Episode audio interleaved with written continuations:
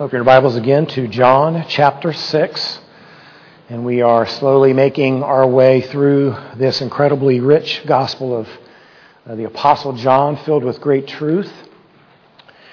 As just a way of connection, we have uh, just looked at the feeding of the 5,000 when Jesus had taken the little lunch from a small boy, a few loaves and a couple of fish, and multiplied it to feed tens of thousands of people.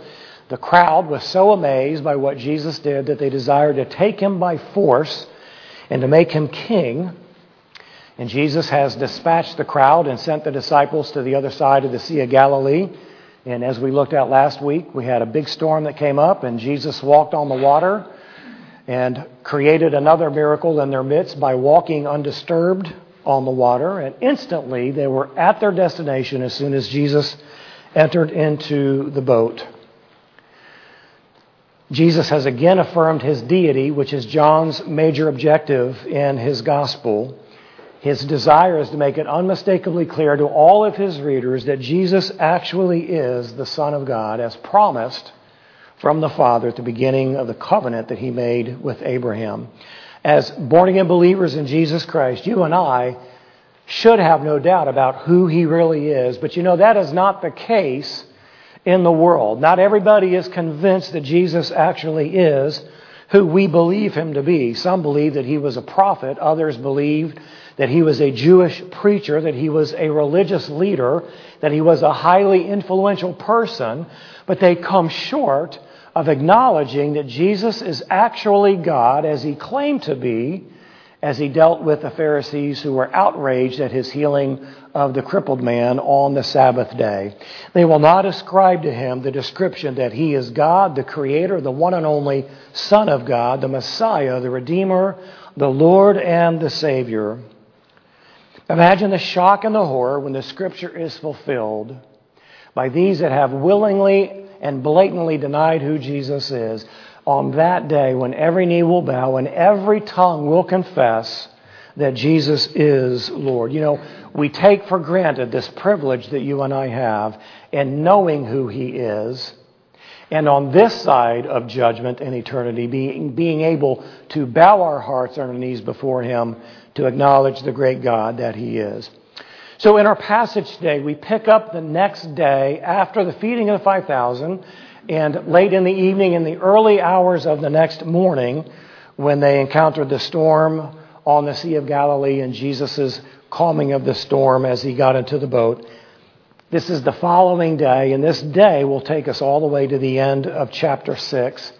And it is in this passage that we find this incredibly important discourse on Jesus' self affirmation that he is the bread of life. My intent was to get through verse 40 today, but we're not going to get there. We're going to stop at verse 34.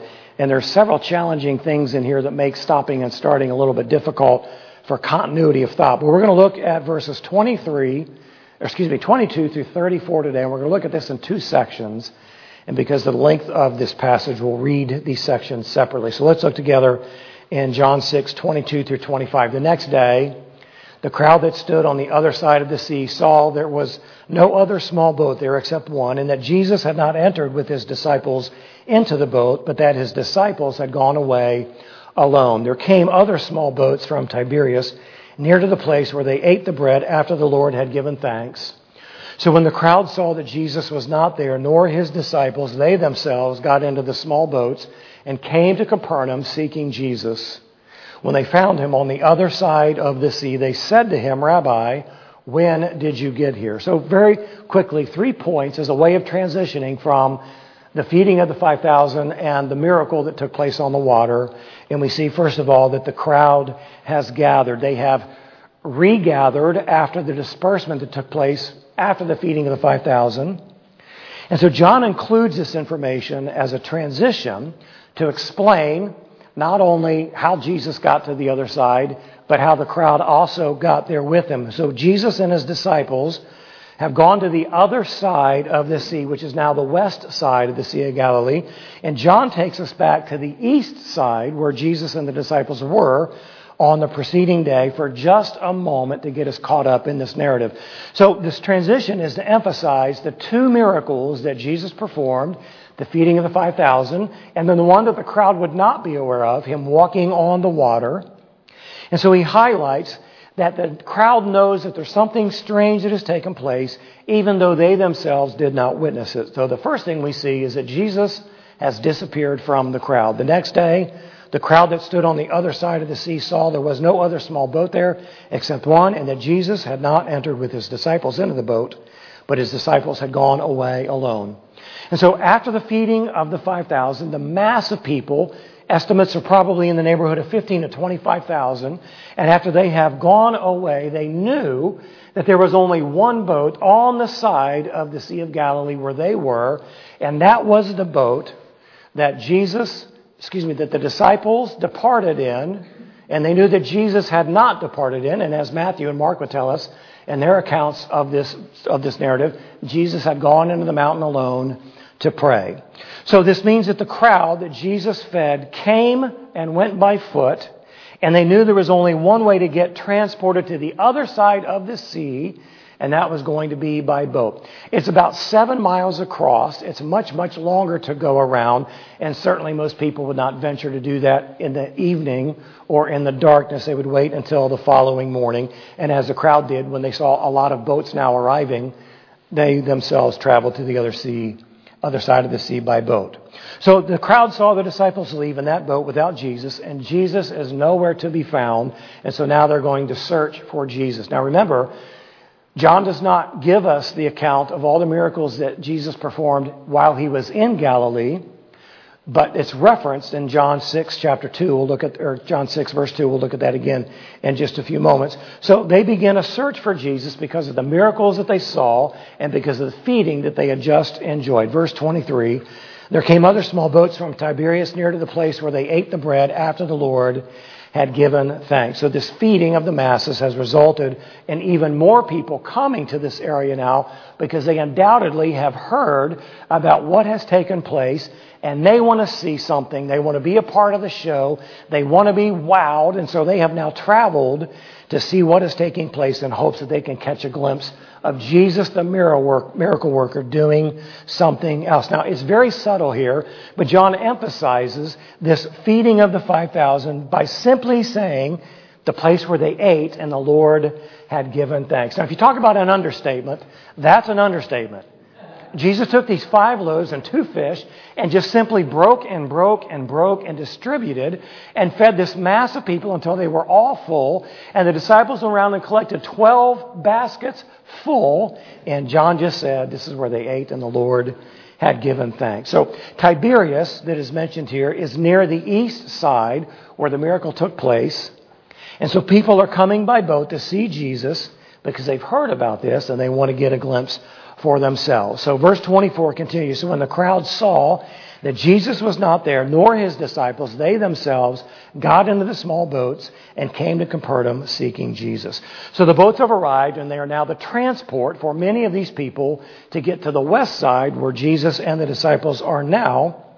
So there's likely new people who are searching for him as well as the others that have come back to see what Jesus is going to do next. Now the third thing that we see is that the crowd that gathers is now greatly surprised that Jesus is already on the other side of the sea. Verse 25 When they found him on the other side of the sea, they said to him, Rabbi, when did you get here? So they put two and two together. They remember that the disciples left in the boat by themselves. Jesus was not with them.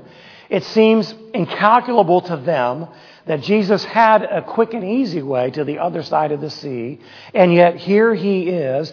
They know that something strange has taken place. Not only did they see him feed this massive crowd with the little boy's lunch, but he has arrived on the other side without any discernible transportation, and teleportation had not been invented yet. There was no science fiction to give them any clue or any idea they just knew that something happened and he is now on the other side. He had to have arrived, he had to have arrived last night, but how did he get there? When did he show up? They're very curious, but they potentially will never know the answer to that question until long after his ascension when this narrative is retold by the disciples and the oral tradition just continues and they find out, oh, that's how he got to the other side. Now, this second section we're going to look at here begins in earnest the discourse that Jesus is going to give to the people as a result of the feeding of the 5,000.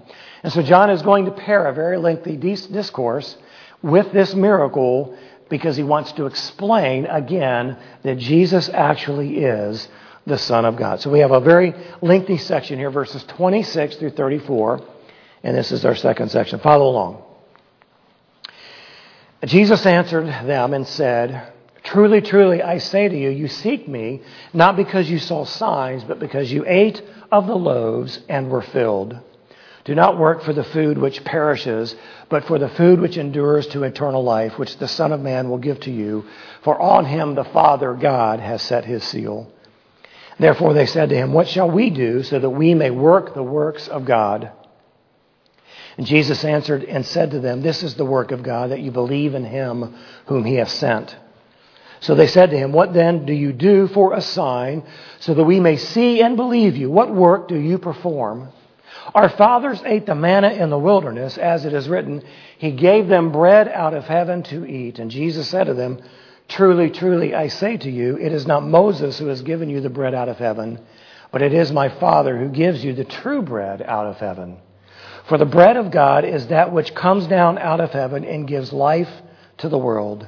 Then they said to him, Lord, always give us this bread. So, the second section, we begin what will probably take two or three weeks to get through, and that is the true bread. Jesus is asked this question When did you get here? And he completely ignores it. It's very common for him to do so because Jesus wants to get to the heart of the matter. He doesn't want to give in to trivial conversation. He doesn't want to debate. He doesn't want to explain. He wants to, he wants to tell these people what it is that they really need to hear, and that is this. He came to bring redemption. He's always talking about how badly man needs to be redeemed, how he can provide it, and what man needs to do in order to receive it. Okay, so we get to the true bread. Jesus has come to bring redemption. This is what he wants to talk about. He's talking about how badly man needs it, how he can provide it, and what man needs to do in order to receive it. So we're going to look at nine points that Jesus is going to make in this section of this discourse. The first one is this their desire is purely physical. Verse 26 Jesus answered them and said, Truly, truly, I say to you, you seek me not because you saw signs, but because you ate of the loaves and were filled. As you remember, anytime Jesus says, truly, truly, what he is saying is, what I am about to tell you is of incredible importance. And what I'm about to say to you is a solemn oath before the Lord, and it is the truth that you need to hear. Many of these people saw the miracles that Jesus had performed in his six month ministry in the area of Galilee. But they're not even interested in the significance of the miracles that he has been performing and the one that they just witnessed and took part of the day before in the feeding of the 5,000. They're only interested in the result of that miracle, and that is they got a free meal. They got their bellies full, and they didn't have to do anything for it. And they are very, very interested in the physical blessing that this man potentially has in store for them. Now, food has always been a necessity, and the ability to get it is not always easy. You and I take that for granted living in America, and we waste more food in this country than the rest of the world could probably eat. That's how prosperous we are. That's how much we take for granted the blessing of the ability to get up and walk into your pantry or your refrigerator and get something to eat. Most of the world struggles to get food and to have food on a regular basis. Now, as a part of the curse of the fall, God said in Genesis chapter 3, verses 17 through 19, because you have listened to the voice of your wife and have eaten from the tree about which I commanded you, saying, You shall not eat from it. Cursed is the ground because of you. In toil you will eat of it all the days of your life. Both thorns and thistles it shall grow for you, and you will eat the plants of the field. By the sweat of your face you will eat bread till you return to the ground, because from it you were taken, for you are dust, and to dust you shall return. It is quite likely that many of the people who received the blessing of that meal struggled with the daily need for food. So when they could get a free meal by this Jesus character who is this miracle worker, they were interested in seeing that replicated and being on the other side of what it was he was going to be able to provide. So their interest is really physical, but their need is spiritual. This is why Jesus cuts to the chase and gets to the heart of the matter and doesn't debate or explain or rationalize or justify anything with them.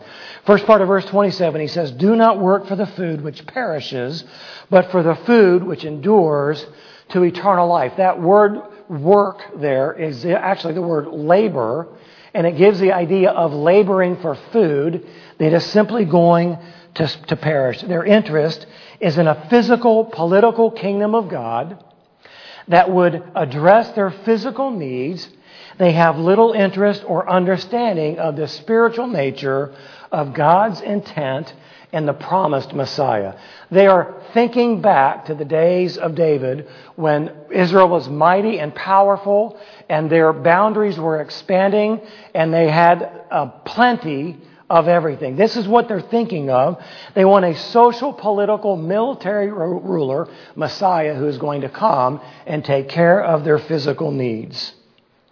Just as Jesus distinguished physical water from the water springing up to eternal life in chapter 4 when he encountered the Samaritan woman at the well. Here he is pointing his hearers away from the literal food to himself as the spiritual food, the bread of life. As important as physical food is for the nourishment of our physical bodies, it has, it all has a shelf life. Eventually, the food in our pantry, the food in our refrigerators, is going to spoil if it's not eaten. It will need to be thrown away. It will not last forever. So there's this constant need for physical food. We need to eat several times a day, and our physical bodies are always going to need more food. You know, talk about food at this time of the day, you start thinking about lunch, don't you? My breakfast was kind of light and I know where we're going, and I know what's coming, and I'm getting a little bit hungry. We have this constant, insatiable, unending need for food. And Jesus plays on that to tell these people that instead of putting all of their interest in obtaining physical food that will perish and you are always going to need more of, you are to pursue something that is going to meet your spiritual need, and that is the true bread the bread of life. Jesus is saying that they are to work for or pursue a spiritual food that will never spoil and will actually result in eternal life. Now, this is not an indication that we are to work for or that we are to earn our eternal life. That's not what Jesus is saying at all. But eternal life is what Jesus has come to provide in Himself, the bread of life. So it's a very clear distinction that Jesus is making here. And we're looking at this from hindsight, and they're not understanding what Jesus is saying at all. Jesus goes on to say, number three, that he can meet this need. Second part of verse 27 which the Son of Man will give to you, for on him the Father, God, has set his seal. So the spiritual food that these people need, and the spiritual food that all people need, is the food that only Jesus can provide. We can eat ourselves into oblivion and we'll never gain for ourselves eternal life. We can try to earn our salvation by living up to our own standards or the standards of some kind of religious belief or some moral code, but it will never result in eternal life. He has come to provide for our spiritual nourishment, not for the physical need for bread. The Son of Man, which is his favorite self designation, has come to give spiritual food which leads to eternal life, and he makes this promise under the authority of the Father, which is what he means when he says the seal of the Father. You remember this? That often in ancient times a document or a scroll or something was sent and would have a wax seal with the king's signet ring pressed into it, and it meant that the contents were authenticated and accurate and were binding onto whomever was going to read that. And this is what Jesus is saying I am coming to give you eternal life.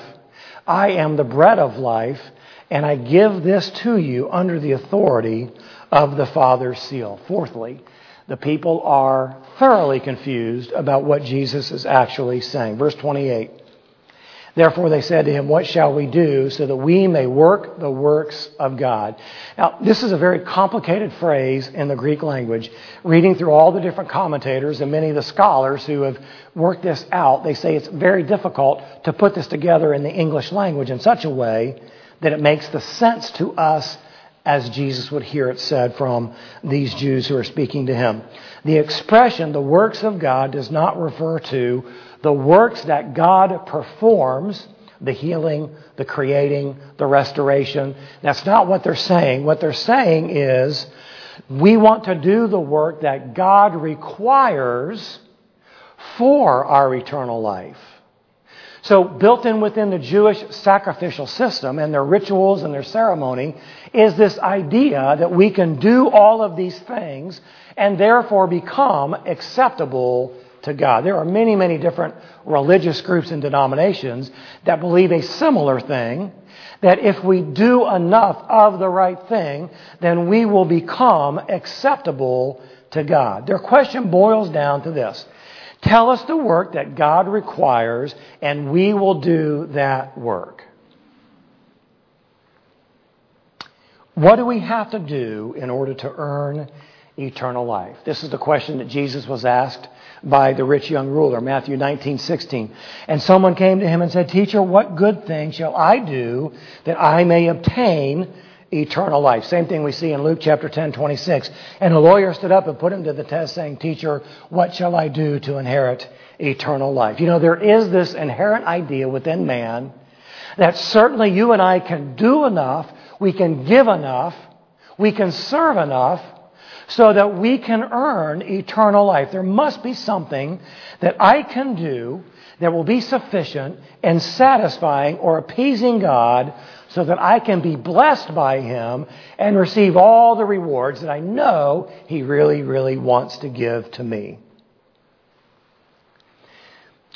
An older author by the name of James Boice wrote this in this regard. He says, The human mind is always flattered when it is conscious of doing something for God. What is more, for his doings, man considers himself entitled to a reward. How pleased we should be, all be, if we could only earn salvation. In that case, we would have succeeded in bringing God into the humbling position of being in debt to us, and we would love that. You see, we would feel really good about ourselves if we could do enough to earn our salvation. We wouldn't be dependent upon God. We wouldn't need to be constantly repenting before God. We would be able to achieve a certain standard of religious expression or moral lifestyle or good works so that the scales of our good outweigh the scale of our bad and God is therefore obligated to accept us. Well, guess what? It just doesn't work that way. We can't do enough in order to earn our salvation. God doesn't grade on a curve. You and I don't get to establish the standard. The standard for earning our salvation is very simply this perfection. If you want to earn your salvation, be perfect. Well, the problem is we enter into this world imperfect. There's not a moment that goes by that we don't have a fleeting thought or a sinful attraction to something. We could never, ever possibly be perfect. And so, because of that, nobody could ever earn their salvation. God and God alone is perfect. And in order to fulfill His holy and righteous standard, you and I would also need to be perfect, and that's just not going to happen. Now, the fifth thing that we see in this discourse is that Jesus makes it clear what we have to do in order to do the works of God, and that is very simply this we must believe. We must believe in who He is. Verse 29 Jesus answered and said to them, This is the work of God, that you believe in Him whom He has sent. The only acceptable work in order to gain God's favor or reward is that of faith. We can't do it. We can't earn it. We certainly don't deserve it. But it simply boils down to faith in the finished work of Jesus on the cross, who he says he is, and what he says he has accomplished in his life, his death, and his resurrection on our behalf, which our faith in is what enables us to have this great gift of eternal life. You know, it really isn't very complicated what Jesus is saying, is it? You just have to believe. But I'll tell you, it's incredibly difficult. Because you have to be able to say, I don't have the capacity to give life to myself. I don't have the capacity to earn what God wants to give as a gift. I don't have the ability to meet God's righteous and holy standard. All I have to do is believe in Him in whom God has sent. That means that we die to ourselves and we live for Him. It's not complicated, but it is incredibly difficult. God sent Jesus, His one and only Son, so that if we believe in Him, then we would receive the gift of eternal life. Sixth point we see here is the crowd just won't believe. Verse 30. So they said to him, What then do you do for a sign so that we may see and believe you? What work do you perform? They understand what he is saying in regards to the not being able to work for your eternal life. So they're saying now, you need to show us some kind of a miracle. You need to show some other sign to us so that we can believe you because right now we can't believe you. Now remember, John doesn't summarize all that Jesus has done leading up to the feeding of the 5,000, that six month period where he healed many, many different people. And these people, by and large, knew of this and had seen this. But he mentions this in, in chapter 6, verse 2, when he says, A large crowd followed him because they saw the signs which he was performing on those who were sick. So they have seen many, many miracles.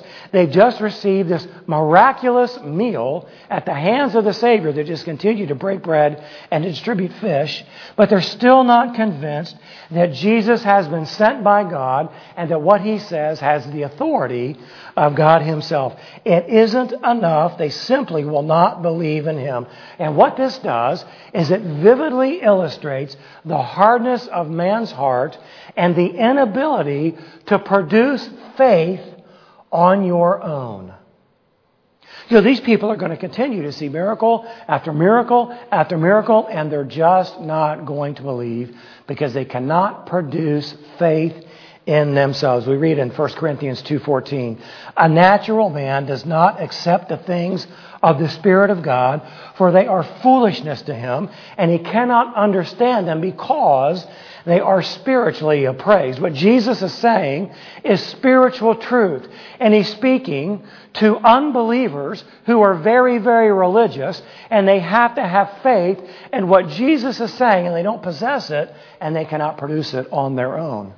We would read in Romans chapter 6 verse 7, because the mind set on the flesh is hostile toward God, for it does not subject itself to the law of God, for it is not even able to do so. So the mindset on the flesh is the mind of the unbeliever. Hostile towards God, not able to even understand, has no interest in trying to understand the things of God. It is not until we are born again, when all people are spiritually dead and hostile to God. Until we're born again, all people are spiritually dead and hostile to God. It is not until He opens our eyes and enables us to have faith that we possess any faith. The people asked for an additional sign. Not because the miraculous feeding was insufficiently revealing of who he was. They asked because they didn't like what Jesus was saying, and their demand for another sign was just another way of putting him off. We saw what you did. We have to acknowledge that there's something going on here that we can't explain, and we've never seen anything like it before, but we don't like what you're telling us about this eternal life thing. And so we're going to reject what you say until you continue to show us more and more and more signs. Well, the problem is there's just not enough signs that Jesus can show them. They are not going to believe. Jesus had called on them to change their attitude. Since they did not want to do that, they sought to justify their unbelief. This is what happens in our world today.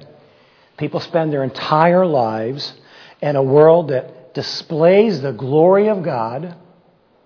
They receive testimonies from Christians whose lives have been changed by God. They read the truth of the Bible, and all of that is sufficient to persuade them to have faith, yet they reject the gospel time and time again because they don't like what it says. They explain now exactly what it is they want from this Messiah, this person claiming to be the Son of God. So they explain what it is they expect. Number seven here. This comes out of verse 31. Our fathers ate the manna in the wilderness. As it is written, He gave them bread out of heaven to eat. So the mass feeding that they enjoyed the day before was to continue just like the manna from heaven continued for the 40 year wandering in the wilderness when Israel had disobeyed and didn't enter into the promised land as God has instructed. What they are saying, in effect, is this We want you to feed us every day for the next 40 years, and then maybe we'll believe that you actually are who you say you are.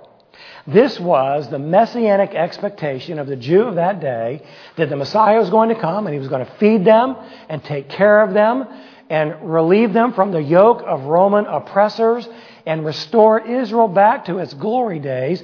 This is what they wanted. This is what they expected. And so the bread, which they did not eat, the manna from heaven, that came out of heaven, the question is for them, where did the bread come from that you yourselves just ate? Where did that come from?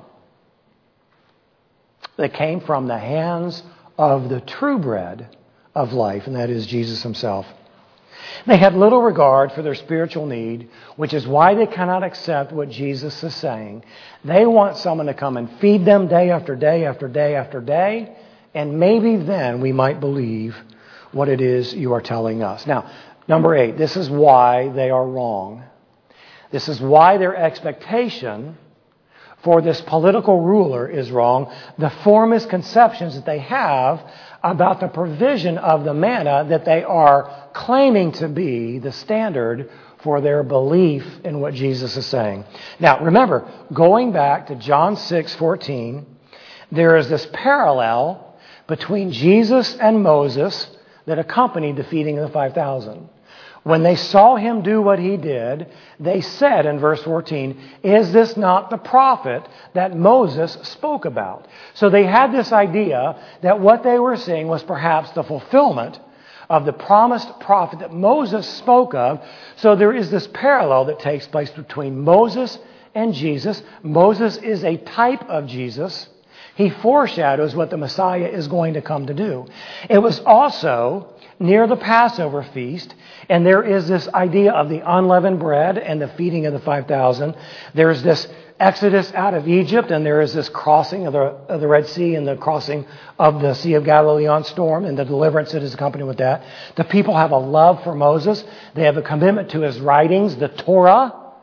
And he is in the back of their minds he is the frame of reference that they have on what it is they're saying. And Jesus knows exactly what they mean. And this is what he's going to do. He's going to show them four misconceptions they have about the manna from heaven. Verse 32a Jesus said to them, Truly, truly, here it is again, I say to you, it is not Moses who has given you the bread out of heaven. Moses isn't the one that gave you that bread out of heaven. It was God. God is the one that gave you the bread out of heaven. Moses was simply the messenger who relayed what the Father said to him. God was going to provide a daily portion of manna for them to eat as long as they were going to be in the wilderness. In their minds, Moses was the one who gave the fathers the manna from heaven. Moses was the agent that God was working through, and he simply relayed the message on to the people. By referencing this provision of manna, they are saying, if you want us to believe you, then you need to feed us just like the fathers were fed with the manna out of heaven in the wilderness. Manna was a temporary physical food that satisfied their physical need, and manna gave to the people physical life. That's the first misconception about where the manna actually came from.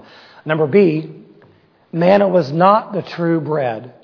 Second half of verse 32, but it is my Father who gives you the true bread out of heaven. So Jesus says that God gave you the bread out of heaven, the manna, now he is giving you the true bread out of heaven, and that is me. That is what he is saying. True here means genuine or real. Jesus is the true bread, the genuine bread that comes out of heaven. The manna was a foreshadowing of what God was going to provide in the future. And this is one of the reasons why they had this misconception about the manna. While the manna was real and while it was supplied by God from heaven, it was not the true bread from heaven.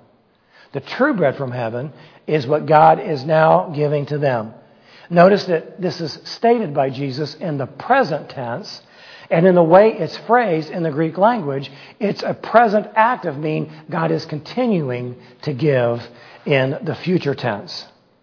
The Father who gives the true bread and is giving the true bread will continue to give the true bread out of heaven, and that is Jesus, his Son. So the manna was not the true bread. Letter C, true bread gives eternal life. This is an important distinction.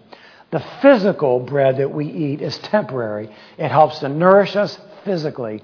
But the true bread nourishes us spiritually, and it leads to eternal life. Verse 33. For the bread of God is that which comes down out of heaven and gives life to the world. So this true bread of God will give spiritual life to those who eat of it. The manna couldn't do that. The manna that God provided was only good for one day, with the exception of the day before the Sabbath. They'd go out and collect the second day. And remember what they did? They, they got tired of the gathering, so they went and gathered as much as they could. And the next day, what happened? It was all spoiled. Isn't that right? The manna, which is physical food, is temporary, does not give life, and will perish, is a contrast to the true bread that gives spiritual life, which will never perish, and it gives eternal life. And this is what Jesus is trying to emphasize to them is their need for true bread which will lead to eternal life. Letter D, the fourth misconception, is the true bread is for the world. It gives life to the world, where the manna was selectively provided for the nation of Israel in the wilderness.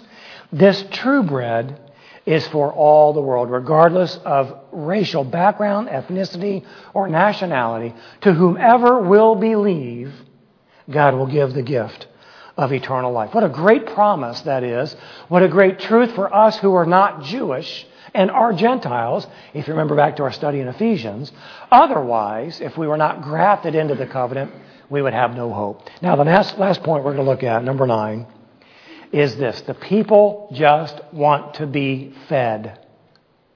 They double down on their expectation of getting daily food, and they say in verse 34, Lord, always give us this bread. Just like the woman at the well who wanted physical water to relieve her of the daily chore of going to get water, these people want bread to relieve them from the daily need and preparation that is required to feed themselves physically. Their desire was purely physical because they were disinterested in the spiritual realities. They, want, they were thinking manna from heaven 2.0. God's going to do this again. God is going to rain heaven down on us. We're not going to have to work for food anymore. This guy is going to provide it. And if he provides it to the way that we expect, then maybe, maybe we will believe in him. From the very beginning of this discourse, Jesus is challenging their priority on the material, physical nature of life to the neglect of the spiritual need that they and we all have in common. Their continuing desire to use Jesus for their physical need is evident from this demand that they're making, this expectation of this daily provision of food. It identifies how clearly superficial their interest in Jesus actually is, and this will be exposed in great, with great clarity when we get to the end of chapter 6. You know, it's really not that uncommon today for people to have a superficial interest in Jesus. I've said this before. I'll say it again. I had a pastor who used to say, My name is Jimmy, and I want all you can give me. And that's how many people approach God.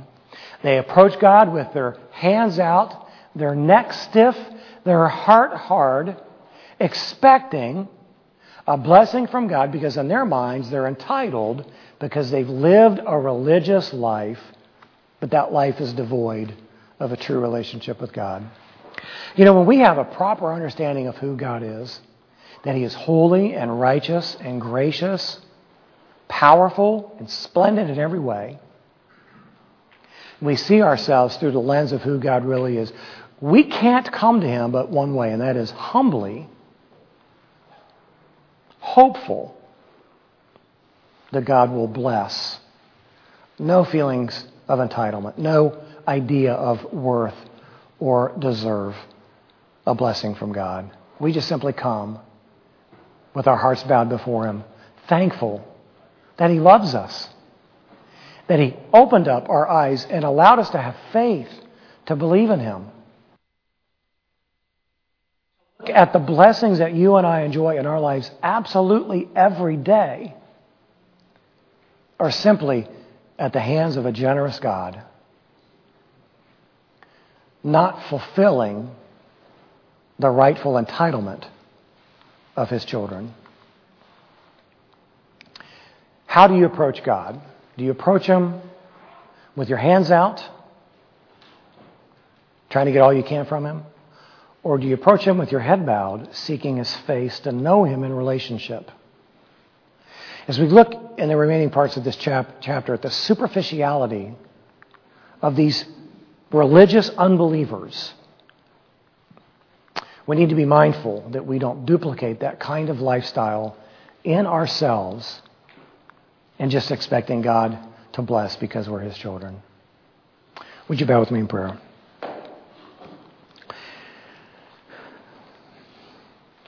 Father, we pray that you would deepen our understanding of what it is you've done for us. And we can quote the verses and we can speak the truth. But when we really wrestle with the reality of who you are and what, you, what you've done for us, we should be broken before you, crying out with thanksgiving in our hearts for your compassion and your mercy. Wiping away our tears, thanking you for your generous blessing and provision. And God, as we encounter you in that way, would you make us aware of the people around us who don't know that, who don't enjoy that, who aren't in relationship with you? This gift of eternal life is not for us just to hoard, but it is for us to share and tell to others praying that you will open their eyes and enable them to understand and have faith. Father, forgive us for using you for your blessing. Would you burden our hearts to know you more truthfully in our spirits as we commune with a holy and a righteous and a gracious God? We pray these things in Jesus' name. Amen. Would you stand as we sing?